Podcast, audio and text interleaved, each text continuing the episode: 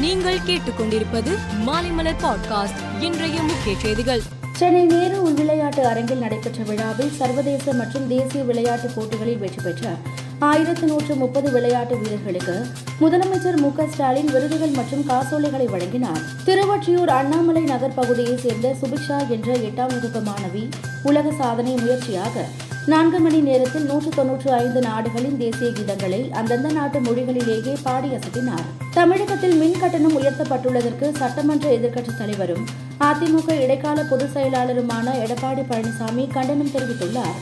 ஏழை எளிய நடுத்தர மக்களின் ரத்தத்தை உறிஞ்சும் மின்கட்டண உயர்வை உடனடியாக திரும்பப் பெற வேண்டும் என வலியுறுத்தியுள்ளார். தமிழகத்தில் மின் கட்டணம் குறைவாகவே உயர்த்தப்பட்டிருப்பதாக அமைச்சர் செந்தில் பாலாஜி கூறியுள்ளார்.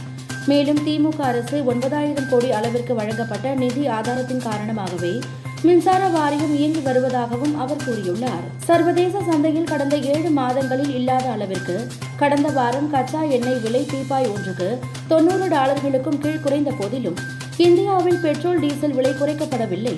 எண்ணெய் நிறுவனங்களுக்கு ஏற்பட்ட இழப்பை ஈடு செய்வதற்காக விலை குறைக்கப்படவில்லை என மத்திய பெட்ரோலியத்துறை மந்திரி ஹர்தீப் சிங் பூரி தெரிவித்தார். சிவசேனா பிளவுக்கு உத்தவ் தாக்கரே செயல்பாடுதான் காரணம் என துணை முதல் மந்திரி தேவேந்திர பட்னாவிஸ் குற்றம் சாட்டியுள்ளார். சீன கம்யூனிஸ்ட் கட்சியின் தேசிய மாநாடு அடுத்த மாதம் நடைபெறுகிறது.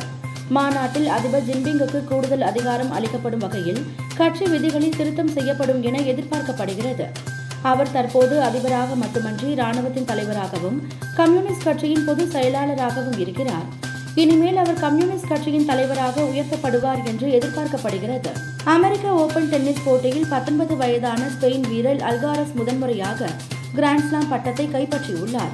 அமெரிக்க ஓபன் பட்டத்தை கைப்பற்றியதன் மூலம் அல்காரஸ் டென்னிஸ் தரவரிசையில் நம்பர் ஒன் இடத்தை பிடித்தார்.